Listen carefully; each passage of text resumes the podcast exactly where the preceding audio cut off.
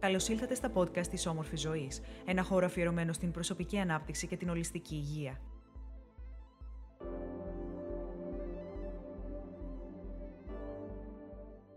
Τέσσερις τρόποι για να λέτε όχι χωρίς να νιώθετε ενοχές.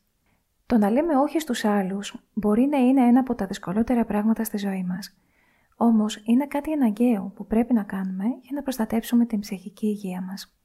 Κάθε όχι που λέμε σε κάποιον συχνά συνοδεύεται από πολλές ενοχές, λες και διαπράξαμε κάτι που προκάλεσε ανεπανόρθωτη βλάβη. Ας βάλουμε τα πράγματα στη θέση τους. Πριν μπορέσετε να πείτε όχι σε ένα άλλο άτομο, πρέπει να έχετε γνώση των δικών σας αναγκών και ορίων. Αυτό είναι ένα συχνό πρόβλημα, αφού πολλοί άνθρωποι δεν γνωρίζουν τις ανάγκες και τα όρια τους μέχρι τη στιγμή που τους κατακλείζει το στρες. Και συνήθως τότε είναι ήδη αργά. Η κατανόηση των προσωπικών αναγκών από την άλλη είναι ένας οδηγός επιτυχίας στη ζωή μας. Γιατί λοιπόν αναλαμβάνουμε ένα νέο project ενώ δεν έχουμε χρόνο στο πρόγραμμά μας, γιατί το όχι που θα πούμε πάντα δρά ως καταπέλτης για την αυτοεκτίμησή μας; Ο κάθε άνθρωπος έχει τα δικά του προσωπικά όρια. Όμως λίγοι τα αναγνωρίζουν ή τα παραδέχονται στον εαυτό τους. Ωστόσο, η σημασία τους είναι καθοριστική, όχι απλώς για την επιτυχία και την ικανοποίησή μας, αλλά πολύ περισσότερο για την περιφρούρηση της ψυχικής μας υγείας. Όταν συνειδητοποιήσουμε τα προσωπικά μας όρια ή τουλάχιστον όταν ξεκινήσουμε να συνειδητοποιούμε την ύπαρξή τους, είμαστε στο σωστό δρόμο για να μπορέσουμε να λέμε όχι χωρίς να μας κατακλείζουν ενοχές. Τέσσερις τρόποι για να πείτε όχι χωρίς να νιώθετε ενοχές. Πρώτος τρόπος. Θα ήθελα να βοηθήσω, όμως αυτή τη στιγμή είμαι πολύ φορτωμένη. Η φράση αυτή εκφράζει την προθυμία σας να βοηθήσετε, αλλά ταυτόχρονα θέτει τα όρια σας. Και κανένας δεν γνωρίζει το πρόγραμμα και τα όρια σας καλύτερα από εσάς τους ίδιους.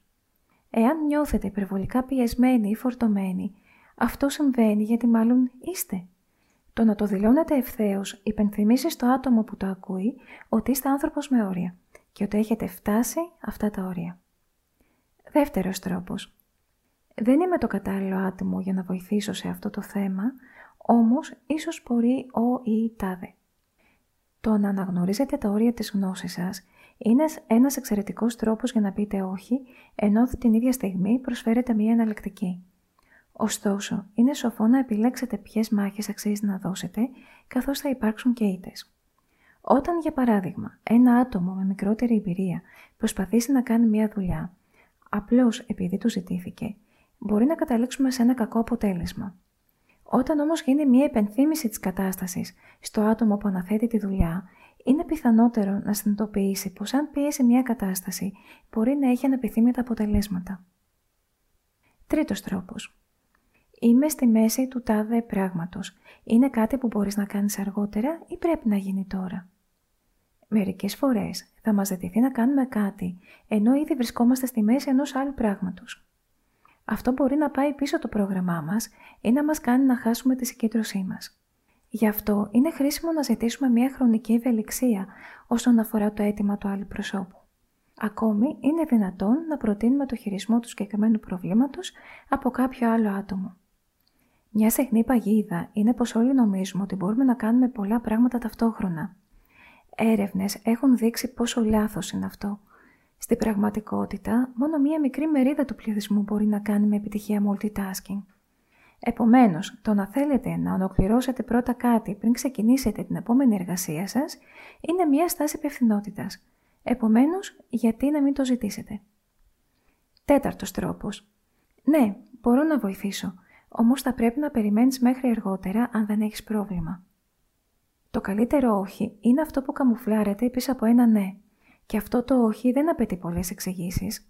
Έτσι, αποδέχεστε αυτό που σας αναθέτουν, όμως δεν είστε υποχρεωμένοι να το διεκπαιρεώσετε άμεσα. Από την άλλη, δίνει μια επιλογή και στο πρόσωπο που σας ζητά βοήθεια. Μπορεί για παράδειγμα να σας ρωτήσει, δηλαδή πόσο αργότερα. Εκεί μπορείτε να δώσετε μια ειλικρινή απάντηση αναφορικά με το χρόνο που μπορείτε να διαθέσετε Ταυτόχρονα, η επιλογή μετατίθεται στο πρόσωπο που ρώτησε, που μπορεί να διαλέξει αν θα περιμένει ή όχι. Τι θα γίνει αν συνεχίσετε να δέχεστε πιέσεις ή οι γύρους σας δημιουργούν ενοχές; Η αλήθεια είναι πως πολλοί άνθρωποι από τη φύση τους νιώθουν ενοχές μόλις αρνηθούν κάτι σε κάποιον άλλον. Αυτό ισχύει γιατί οι περισσότεροι θέλουμε να βοηθάμε και το να λέμε όχι μας κάνει να νιώθουμε άσχημα. Όμως κανένας άλλος δεν θα πρέπει να σας δημιουργεί ενοχές. Κάθε άτομο έχει τον έλεγχο και την ευθύνη των συναισθημάτων του.